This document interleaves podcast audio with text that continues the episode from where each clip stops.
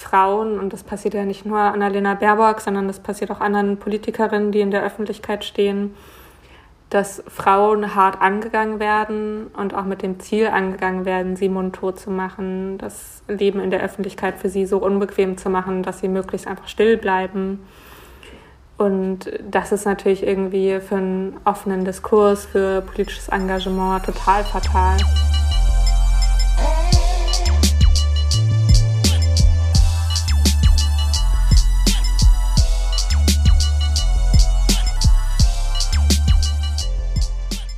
Hallo und herzlich willkommen beim Podcast Feminismus und Arbeit. Schön, dass ihr wieder alle dabei seid. Wahrscheinlich ist es niemandem entgangen, dass im Herbst die neue Bundesregierung gewählt wird. Es herrscht Wahlkampf und die Medien sind voll davon. Das war Anlass genug, die heutige Folge auch diesem Thema zu widmen und die Bundestagswahl mal aus einer feministischen Perspektive zu beleuchten. Das mache ich natürlich nicht alleine, sondern habe mir wie immer eine Expertin eingeladen. Ich freue mich sehr, dass Sophie Gabe heute bei mir zu Gast ist. Sie ist Redakteurin im Hauptstadtbüro des Spiegel und beobachtet dort die innenpolitischen Diskurse, wozu im Moment ja sehr prominent die Bundestagswahl zählt. Herzlich willkommen, Sophie. Es freut mich wirklich sehr, dass du da bist. Ja, danke, freut mich auch. Sag mal, als erstes würde mich interessieren, wie bist du denn eigentlich dazu gekommen, Journalistin zu werden? Ähm, also bei mir war es tatsächlich so, dass ich einfach auch schon früh angefangen habe zu schreiben. Also ich hatte schon lange dieses Interesse an Sprache, am Erzählen. Früher war das dann eher noch Gedichte oder Kurzgeschichten, also kreatives Schreiben. Und ich habe dann aber auch während meines Studiums, ich habe äh, Politikwissenschaften unter anderem studiert, gemerkt, dass ich es einfach total spannend finde, mich irgendwie mit der Gesellschaft, in der wir leben, auseinanderzusetzen. Und auch diese Fragen, ne, warum ist die Gesellschaft so, wie sie ist? Was sind irgendwie Probleme? Was sind Dinge, die gut laufen? Wo können wir ansetzen? Und das ist natürlich irgendwie der Luxus, den man beim Journalismus hat. Man kann sich eben mit solchen Themen sehr intensiv beschäftigen. Man kommt in Berührung mit total vielen Leuten, man hat viele Gespräche, man kann sich einlesen und recherchieren und ja, das war irgendwie für mich dann so ein Weg, diese beiden Dinge miteinander zu verbinden. Mhm, total nachvollziehbar. Ähm, Finde ich auf jeden Fall einen äh, total spannenden Beruf. Und wie war dann so dein, dein Werdegang eigentlich hin zur Journalistin jetzt beim Spiegel? Also ich habe, wie gesagt, ähm, Kommunikationswissenschaften und äh, Politikwissenschaften ursprünglich in Münster studiert und habe schon in der Zeit beim Campusradio gearbeitet, erste Praktika zum Beispiel bei der Süddeutschen Zeitung auch gemacht und habe dann äh, im Master in München Journalismus studiert und gleichzeitig eine Ausbildung an der Deutschen Journalistenschule gemacht. Und das war dann so ein bisschen, also ich glaube, wenn man diese Ausbildung gemacht hat, ist dann auch irgendwie der Weg natürlich so ein bisschen klar und ähm, ja. darüber bin ich dann letztendlich beim Spiegel gelandet. Ah, cool. Und ähm, jetzt erzähl uns doch mal, wie kam es zu dem Bereich Innenpolitik? Also das ist ja dein, dein Schwerpunktthema, wenn ich das richtig erkenne. Du bist ja auch im Hauptstadtbüro. Ähm, warum hast du dich dafür entschieden? Weil es halt einfach, ich finde es total faszinierend. Das ist, Politik ist ja so ein bisschen wie die Schaltzentrale in unserer Gesellschaft. Und das, was jetzt in der Politik passiert, ist natürlich auch das, was unsere Gegenwart und Zukunft irgendwie mitprägt. Und das finde ich total interessant. Und deswegen ist es ja auch so wichtig, dass es irgendwie Berichterstattung über Politik gibt, ne? dass Leute der Politik auf die Finger schauen. Also ich finde das auch irgendwie so eine freue mich halt auch irgendwie in so einer Verantwortung zu sein. Und es ist natürlich auch einfach irgendwie für einen selbst total interessant zu sehen, welche Rolle spielen da bestimmte Prozesse, Machtverhältnisse, wie werden politische Entscheidungen getroffen. Und ich glaube irgendwie, ich habe ein Praktikum damals im Hauptstadtbüro beim Spiegel schon gemacht und habe halt schon damals gemerkt, dass mich das äh, ja total fasziniert hat. Mhm. Ja, du hast jetzt schon so über Machtverhältnisse gesprochen, die ja da eine ähm, Rolle spielen. Und jetzt will ich so ein bisschen überleiten zu unserem Thema, äh, zu unserem Folgenthema heute auch, und zwar der Bundestagswahl, wozu ja ganz essentiell der Wahlkampf gehört, der gerade stattfindet. Also man kann ihm ja irgendwie nicht entkommen, er ist überall präsent in den Medien. Was würdest du sagen? Wie bewertest du den Wahlkampf bisher? Also die richtig heiße Phase steht uns ja wahrscheinlich erst noch bevor. Ne? Also äh, traditionell beginnt es ja meistens erst so richtig im Monat vor dem Wahlkampf dann nochmal ähm, wirklich auch intensiv zu werden. Ich glaube, was man aber jetzt schon beobachten kann, was ich auch ganz spannend fand, ist, wir haben ja eine total besondere Situation in diesem Wahlkampf, weil keine Kanzlerin, kein Kanzler mehr antritt zum ersten Mal in der Geschichte der Bundesrepublik ähm, weil auch die Union ja jetzt nicht mehr an einem Punkt ist, wo sie irgendwie 35, 40 Prozent abräumt, sondern eben deutlich schwächer, dafür die Grünen stärker, die SPD ungefähr gleich auf. Also die Stimmung ist total offen.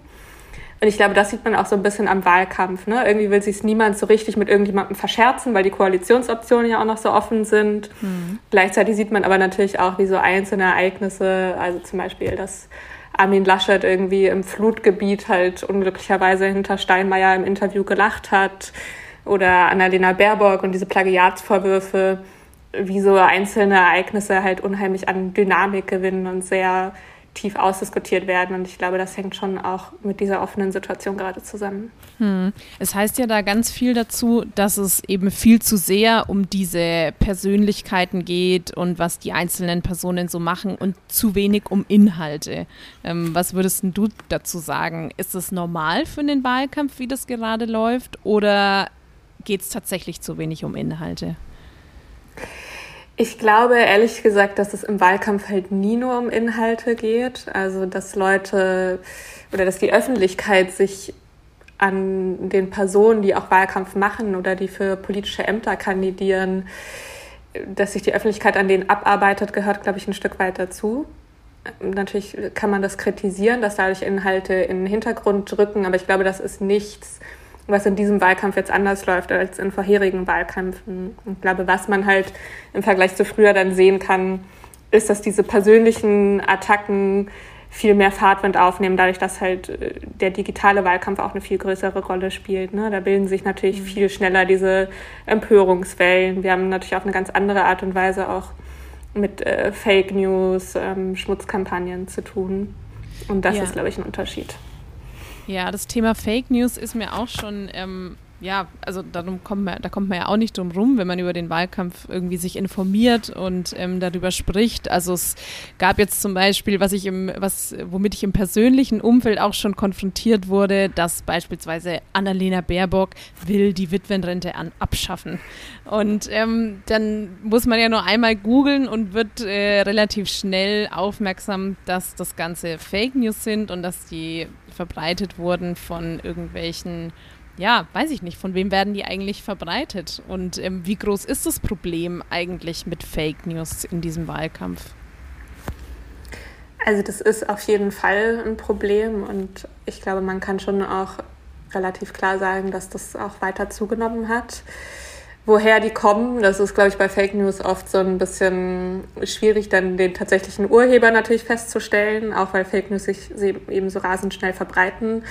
Aber natürlich sind das ganz oft auch äh, zum Beispiel rechte Netzwerke, die da gezielte Desinformationskampagnen ähm, in die Wege leiten. Und man sieht eben auch, beim Spiegel gab es jetzt vor kurzem äh, einen Text darüber, wo sich Kolleginnen und Kollegen von mir wirklich damit beschäftigt haben, quasi wie häufig kommen Beiträge über die einzelnen Kandidaten in rechten und verschwörungsideologischen Facebook-Gruppen vor. Und auch da ne, sieht man zum Beispiel, dass natürlich gegenüber Baerbock als Grünpolitikerin und als Frau auch eine ganz andere Art gibt, sich an ihr abzuarbeiten. Also ich glaube, man kann schon sagen, dass eben viel von diesen Falschnachrichten aus dieser Ecke auch kommt.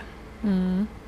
Und dass da Facebook auch so eine große Rolle nochmal spielt, ne? Also dass da in diesen Gruppen Wahnsinn, also was da, was da abgeht und was da auch an, an misogyner Hetze und ähm, ja, so antifeministischen äh, Themen auch aufkochen mhm. immer wieder. Das ist ja sehr beunruhigend.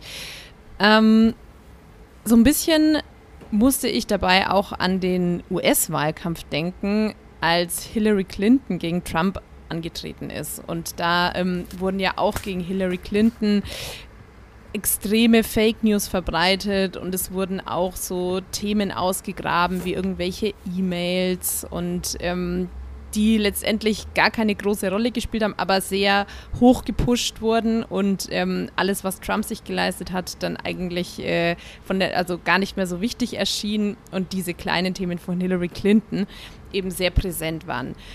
Würdest du sagen, man kann diese beiden Wahlkämpfe vergleichen oder sind wir da noch weit davon entfernt, von den US-Verhältnissen?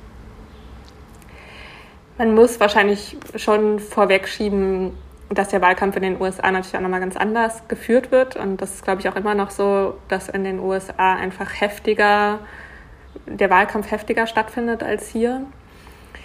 Und natürlich muss man auch dazu sagen, ich glaube, ne, man kann an allen Kandidierenden kritisieren, was man will, aber ich glaube, ein Trump wir jetzt nicht darunter. Also das ist natürlich schon auch nochmal ein Unterschied.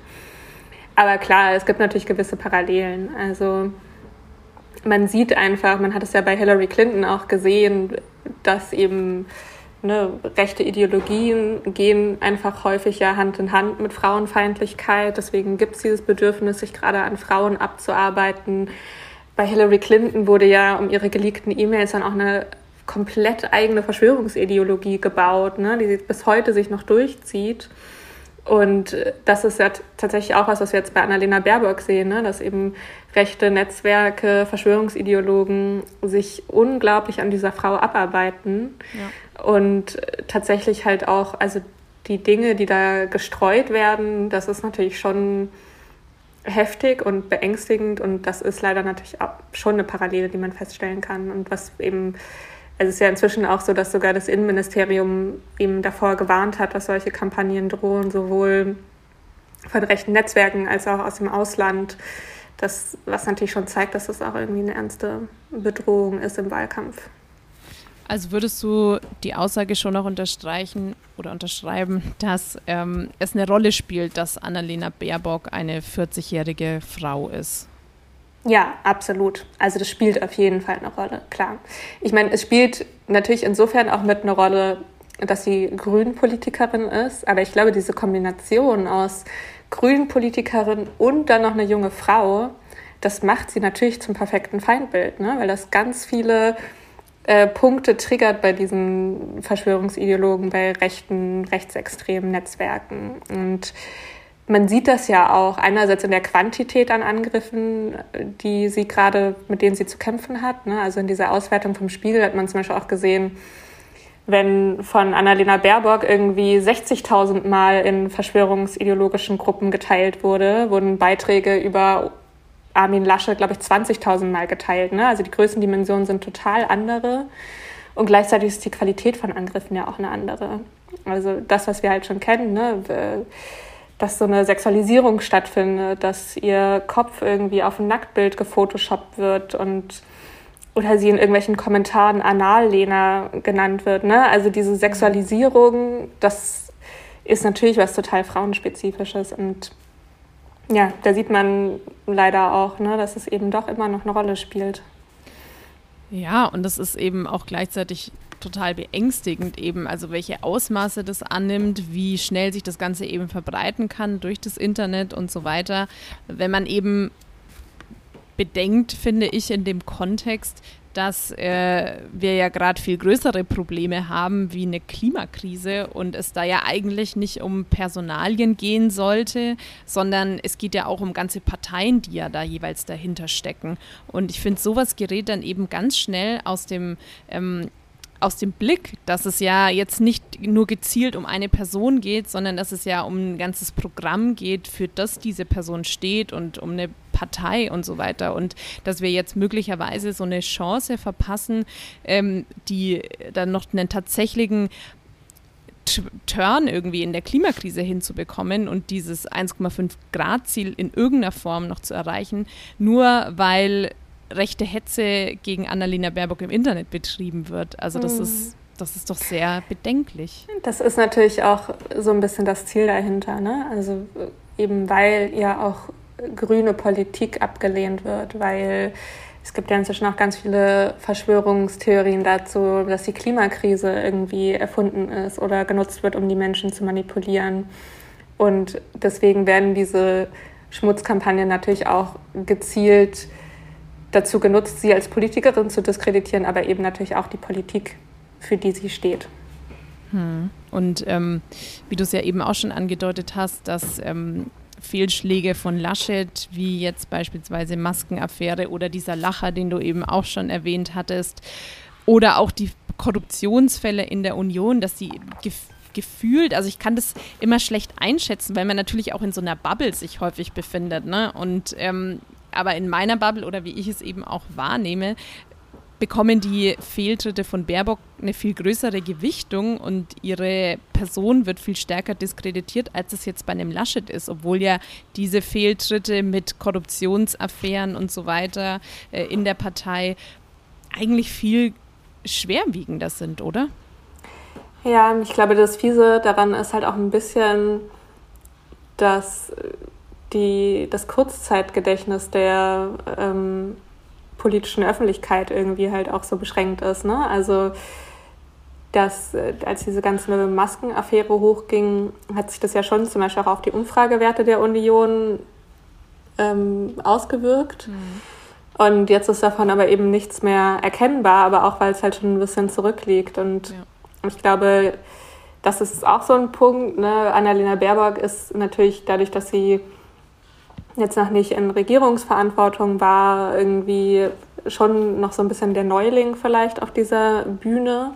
Und deswegen wird jetzt natürlich aber auch noch mal ganz anders sich auf sie fixiert und an ihr abgearbeitet. Und klar, ne, sowohl Laschet als auch Scholz haben auch ähm, einige politische Fehler gemacht, die man ihnen jetzt antragen könnte. Aber weil die eben vor dieser Phase des Wahlkampfes stattgefunden haben, passiert das vielleicht momentan auch nicht mehr so. Mhm. Ja, wir haben ja jetzt schon über Annalena Baerbock und Hillary Clinton gesprochen. Ähm, ist es denn generell richtig zu sagen oder zu behaupten, dass Frauen in der Politik mit anderen Widerständen zu kämpfen haben als Männer? Ja, auf jeden Fall. Also ich glaube, sonst hätten wir auch nicht einen Bundestag, wo nur ein Drittel der Abgeordneten weiblich ist. Da allein das zeigt ja irgendwie schon, dass da eine andere Hürde vorhanden ist. Und aber auch dadurch, dass die Mehrheitsverhältnisse so sind, wie sie sind, werden natürlich auch diese Hürden wieder reproduziert. Also Politik ist dadurch einfach noch eine Männerdomäne. Und das merke ich tatsächlich auch, wenn ich mit Politikerinnen spreche und wir auf dieses Thema zu sprechen kommen. Mhm. Kannst du da so ein Kannst du da so ein bisschen erklären, mit, mit welchen Widerständen die da so zu kämpfen haben oder was, was denen da so ähm, passiert im Alltag? Ja, also das sind total viele Dinge. Ne? Also das eine ist zum Beispiel, ich kenne vielleicht auch Frauen irgendwie an anderen Orten der Arbeitswelt, informelle Männernetzwerke. Also Politik ist natürlich total viel auch Beziehungen, Kontakte. Und ich höre immer wieder von Frauen, die in der Politik sind, äh, diese Geschichten von ja, meine Kollegen treffen sich halt einmal die Woche abends zum Bier oder zum Fußball gucken oder keine Ahnung. Und ich bin aber halt nicht eingeladen und ich verpasse die strategischen Entscheidungen, die da irgendwie besprochen werden. Oder auch so ein Ding, ne, das betrifft, glaube ich, auch Frauen in der Arbeitswelt generell, aber natürlich auch in der Politik, äh, wenn man Kinder hat. Also ne, dadurch, dass Care-Arbeit immer noch so ungleich verteilt ist und Politik ja wirklich auch ein richtig krasser Beruf ist, der dir so viel abverlangt, ist es natürlich extrem schwer, das irgendwie als Frau mit Kindern durchzuziehen. Also wie die ihren Alltag da ausbalancieren müssen und was die da teilweise, da müssen sie irgendwie ihre Kinder im Andachtsraum nebenan wickeln, weil es sonst keinen Wickelraum da gerade in der Nähe gibt und so. Also diese Strukturen, die halt da oft auch gar nicht existieren, um irgendwie ja. Frauen diese Möglichkeiten zu geben. Und dann natürlich ja, auch das, Sexismus, ähm, ja, ist sowieso leider ja auch äh, ein Ding immer noch in der Politik.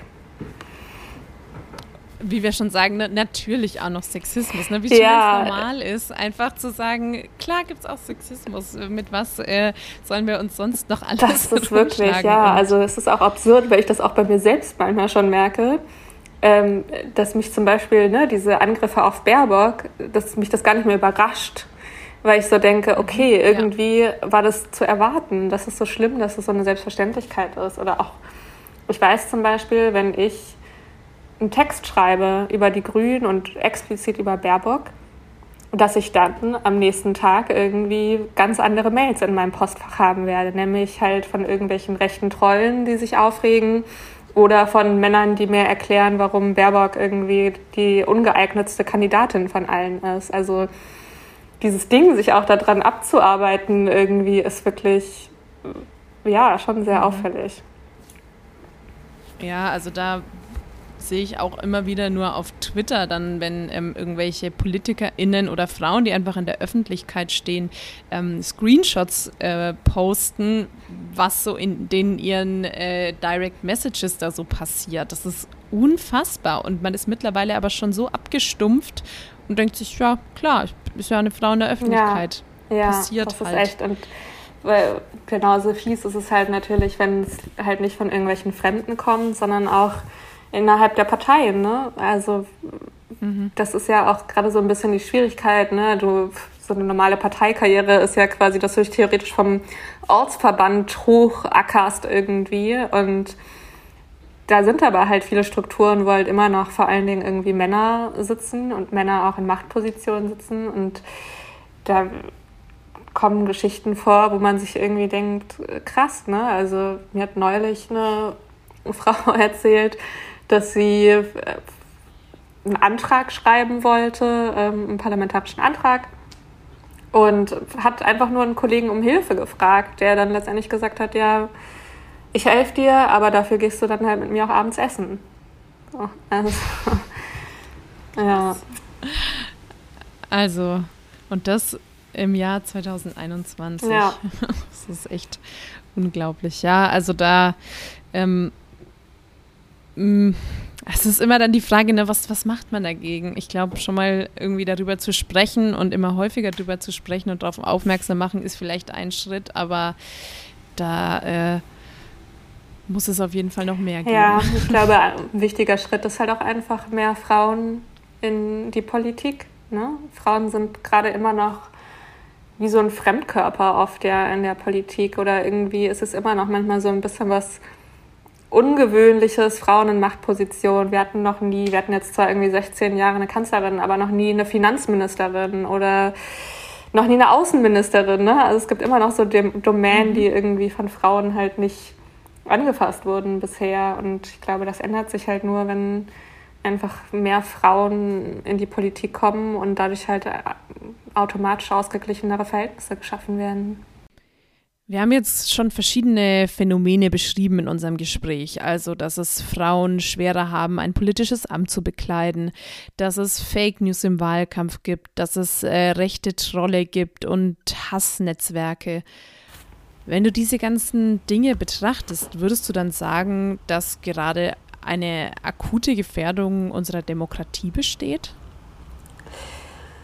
Also gerade dieses Thema Fake News und digitale Schmutzkampagnen hast, das ist natürlich schon auch ein Thema für unsere Demokratie. Also auch gerade wenn wir jetzt nochmal über diesen geschlechtsspezifischen Aspekt reden, ist es natürlich einfach so, dass Frauen, und das passiert ja nicht nur Annalena Baerbock, sondern das passiert auch anderen Politikerinnen, die in der Öffentlichkeit stehen, dass Frauen hart angegangen werden und auch mit dem Ziel angegangen werden, sie mundtot zu machen, das mhm. Leben in der Öffentlichkeit für sie so unbequem zu machen, dass sie möglichst einfach still bleiben. Und das ist natürlich irgendwie für einen offenen Diskurs, für politisches Engagement total fatal. Genauso wie Fake News, die auch gerade im Wahlkampf natürlich ein totales Problem sind ich meine, man hat das in den USA, ne? auch da hat man es im Wahlkampf gesehen, was ähm, Fake News über Wahlbetrug letztendlich anstellen können.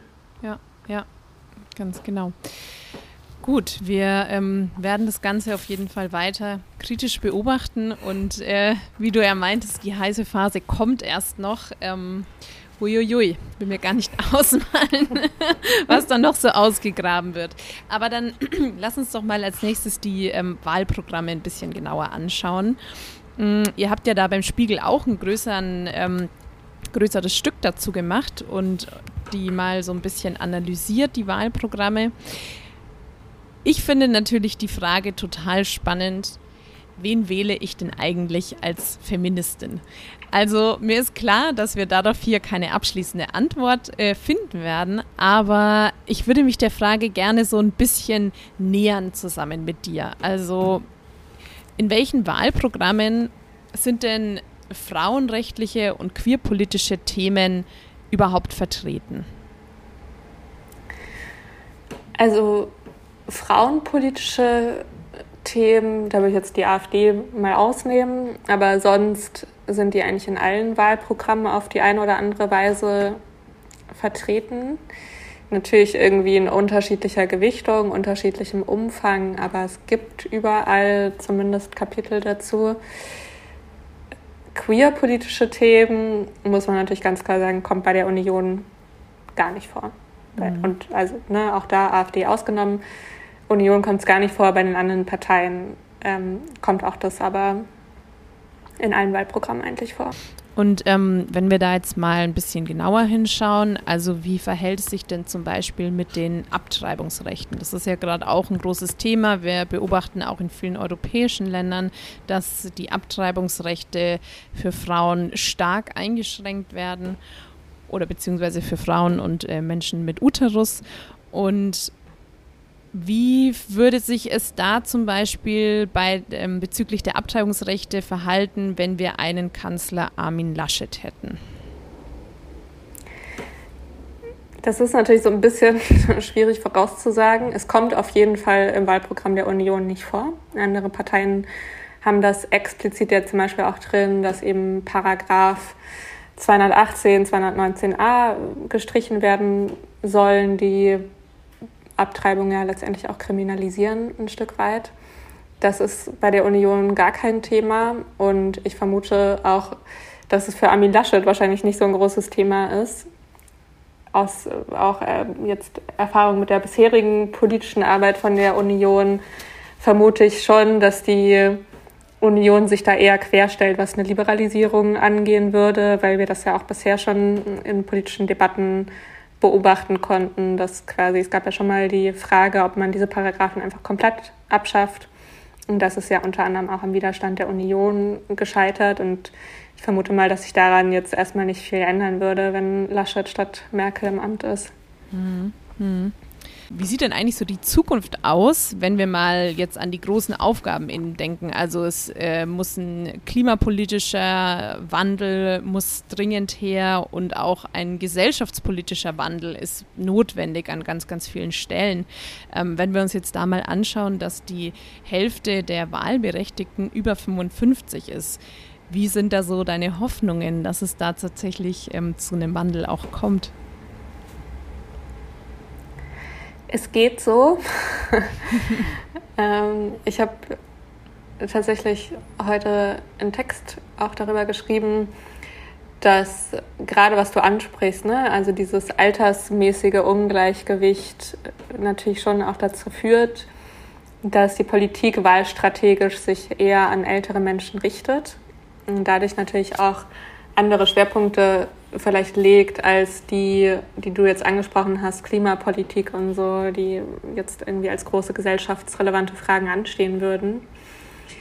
Deswegen, das ist auf jeden Fall ein Problem und ich meine, wir haben es ja auch schon in den vergangenen Jahren gesehen, dass, ich meine, es haben irgendwie Hunderttausende von jungen Aktivistinnen und Aktivisten bei Fridays for Future protestiert oder bei Black Lives Matter man hat einfach gesehen, wie wenig aber die Politik darauf reagiert hat. Ähm, in der Klimapolitik war es letztendlich so, dass sogar das Bundesverfassungsgericht letztendlich eine Reaktion erzwingen musste, ja. Und das zeigt natürlich schon, wie schwierig es offensichtlich ist, da Veränderungen herbeizuführen. Und das ist auch was, wo ich ehrlich sagen muss, dass, mm, da mache ich mir schon auch Gedanken drüber, wie das in Zukunft wird. Ähm, ganz viele Dinge hängen aber natürlich auch davon ab, was für eine Koalition wir jetzt letztendlich haben werden. Ne? Also gerade ist es ja noch ganz schwer irgendwie abzuschätzen, welche Parteien am Ende in der Regierung sind. Und ich glaube, davon wird natürlich auch total viel abhängen, wie groß der Einfluss der Union ist oder ähm, ob sogar eine Koalition ohne die Union sein wird oder Union und FDP zusammen mit noch einem dritten Partner. Also das kann natürlich auch total viel noch beeinflussen. Mhm.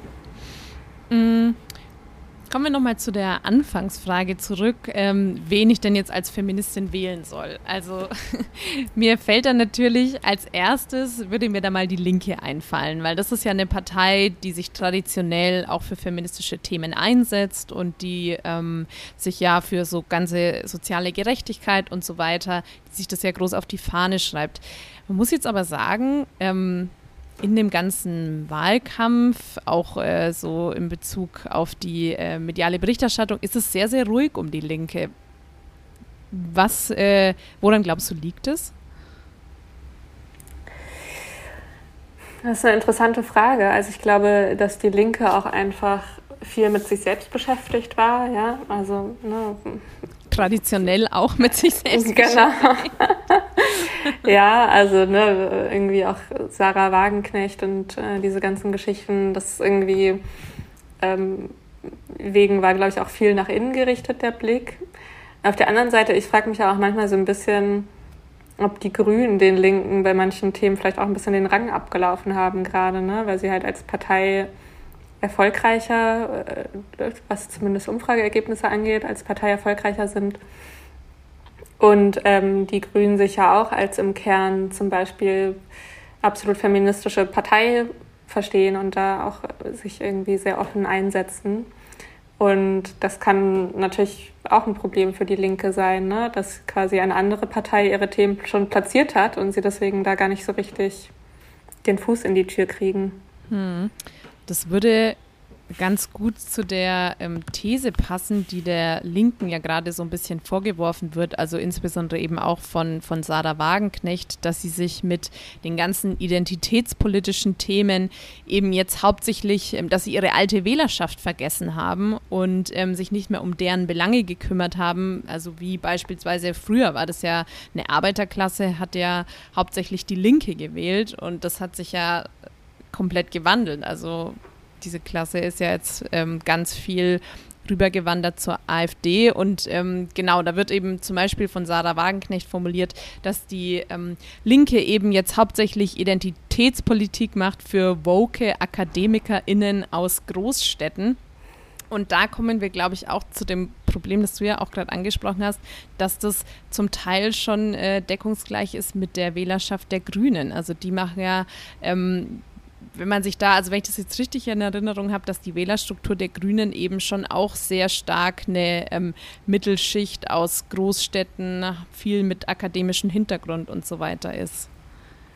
Ja, genau. Also das ist, ich meine, das geht ja sowohl der SPD als auch der Linken so, ne, dass sich halt diese klassischen Arbeitermilieus irgendwie aufgelöst haben und das natürlich für die Partei dann auch schwierig ist, weil irgendwie sich so dieses ganze Wählerklientel auf einmal verflüssigt hat. Also es ist irgendwie nicht mehr so richtig abgrenzbar wie früher. Und ich glaube, dass sowohl die SPD als auch die Linke Probleme damit haben, sich ähm, da irgendwie neu zu orientieren. Und ich meine, diese Kritik an Identitätspolitik, ne, das ist irgendwie klar, es ist irgendwie ein Thema, was die Gesellschaft auch spaltet oder wo man irgendwie auch neue Konfliktlinien vielleicht erkennen kann innerhalb der Gesellschaft. Ich glaube aber nicht, dass das jetzt unbedingt äh, das einzige Thema ist, was für die Linken zum Problem geworden ist, sondern eben genau wie du sagst, dass sich da auch bestimmte Strukturen irgendwie aufgelöst haben. Oder ich habe auch neulich eine ganz interessante Studie gesehen, wo es darum ging, dass äh, quasi Leute in Deutschland, Leute, die reich sind, aber auch Leute, die quasi ärmer sind als der Durchschnitt, zählen sich trotzdem immer zur Mittelschicht. Mhm. Also irgendwie glaubt jeder, dass er zur Mittelschicht gehört. Und das ist natürlich für linke Parteien, ne, die halt dieses, was du auch sagst, soziale Gerechtigkeit, Aufstiegsversprechen, äh, ein totales Problem. Weil warum sollte jemand einen sozialen Aufstieg wählen, wenn er denkt, na, ich bin ja schon Teil der Mittelschicht? Und ja.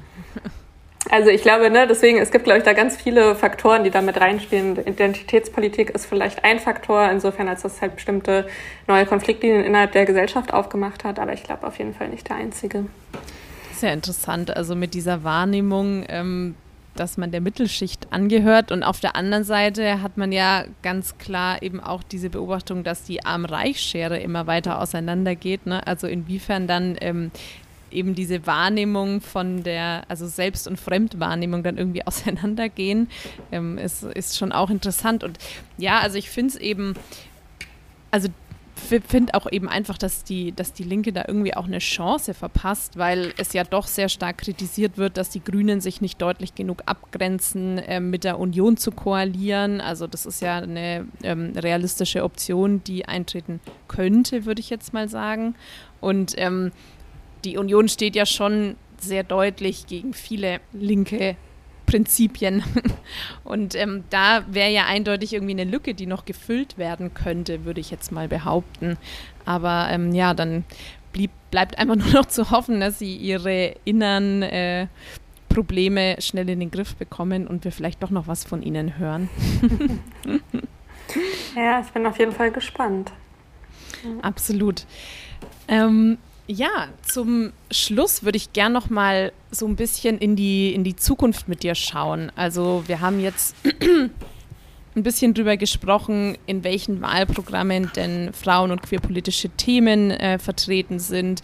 Gleichzeitig ist es ja so, dass äh, ohne den Klimaschutz können wir uns auch sozusagen die Gleichberechtigung sparen. Ich glaube, das muss eben immer zusammengedacht werden, weil erstmal müssen wir natürlich auch unsere Erde retten. Aber man sagt ja immer, dass ähm, Frieden und Sicherheit eines Landes an den Rechten von Frauen und ähm, Minderheiten gemessen werden. Was ist da so deine Prognose für die nächsten vier Jahre in Bezug auf Frieden und Sicherheit in unserem Land?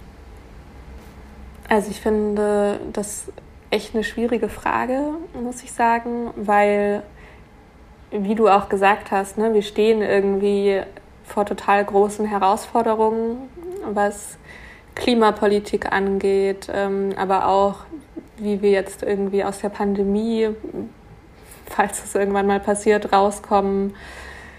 Ähm, und natürlich auch so Themen wie halt eine Gesellschaft, die sich zunehmend gespalten fühlt, wie man damit umgeht, wie man damit umgeht, äh, mit Fake News und Falschinformationen, die auch ein Stück weit der demokratische Prozesse untergraben, wie du es vorher gesagt hattest. Also wir stehen wirklich irgendwie an einem total entscheidenden Punkt, habe ich das Gefühl.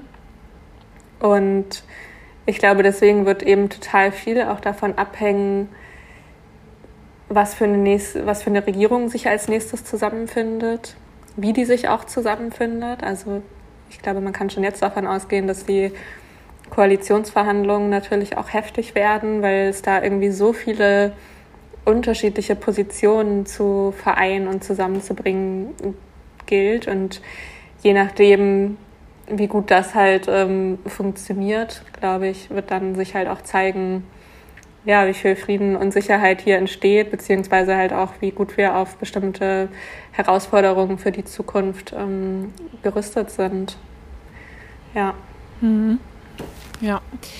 Magst du uns vielleicht noch kurz erzählen, an ähm, was du denn aktuell so arbeitest oder was denn jetzt bei dir so in den nächsten Wochen noch so auf der Agenda steht? An, ähm, mit was bist du denn gerade beschäftigt? Also ich bin tatsächlich äh, im Hauptstadtbüro ist es ja so, dass wir quasi verschiedene Berichterstatter für verschiedene Themen haben und ich bin aktuell so ein bisschen in die Berichterstattung über die Grünen mit eingebunden. Das heißt, äh, das ist natürlich was, wo ich irgendwie auch weiterhin hinschauen werde, was natürlich auch total spannend irgendwie ist mitzuverfolgen. Mhm. Das andere Thema, womit ich mich ja eben auch immer wieder beschäftige, sind ähm, so queere Themen, transsexuellen Gesetz, ähm, solche Geschichten, das wird mich auf jeden Fall auch weiter beschäftigen. Und äh, wie gesagt, ich habe jetzt gerade zum Beispiel einen Text über Generationengerechtigkeit geschrieben, weil eben ich glaube, dass das viele wichtige Herausforderungen, vor denen wir jetzt stehen, ne? also irgendwie Ungleichheiten in der Gesellschaft, Klimawandel, solche Geschichten, dass darin sich eben sehr viel vereinen wird in Zukunft. Mhm, mhm. Ähm, und wenn jetzt unsere Zuhörerinnen und Zuhörer ähm, was von dir lesen wollen, wo finden sie dich denn im Internet? Also äh, immer mal auf die Spiegel-Homepage gucken, wäre eine Empfehlung. Und ansonsten einfach mich googeln. Dann findet man wahrscheinlich auch mein Autorenprofil. Da kann man alle Themen, die ich so bearbeite, nochmal gesammelt quasi sich angucken. Super. Das ist auf jeden Fall sehr spannend und äh, auch an was du gerade arbeitest und äh, die Themen, die du behandelst. Ich äh, freue mich auf jeden Fall sehr, also ich freue mich sehr, dass du hier warst und ähm, danke dir ganz herzlich. Ja, danke dir auch. Dann wünsche ich dir jetzt noch einen schönen Sommer, hoffentlich nicht zu arbeitsreich. Äh, wir werden alle gespannt die weiteren Geschehnisse beobachten. Ja, und vielen Dank, dass du da warst. Ciao.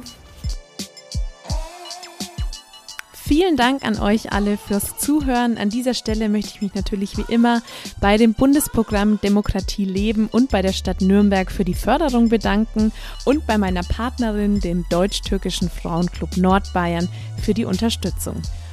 Habt noch ein paar schöne warme Wochen und bis zur nächsten Folge. Tschüss!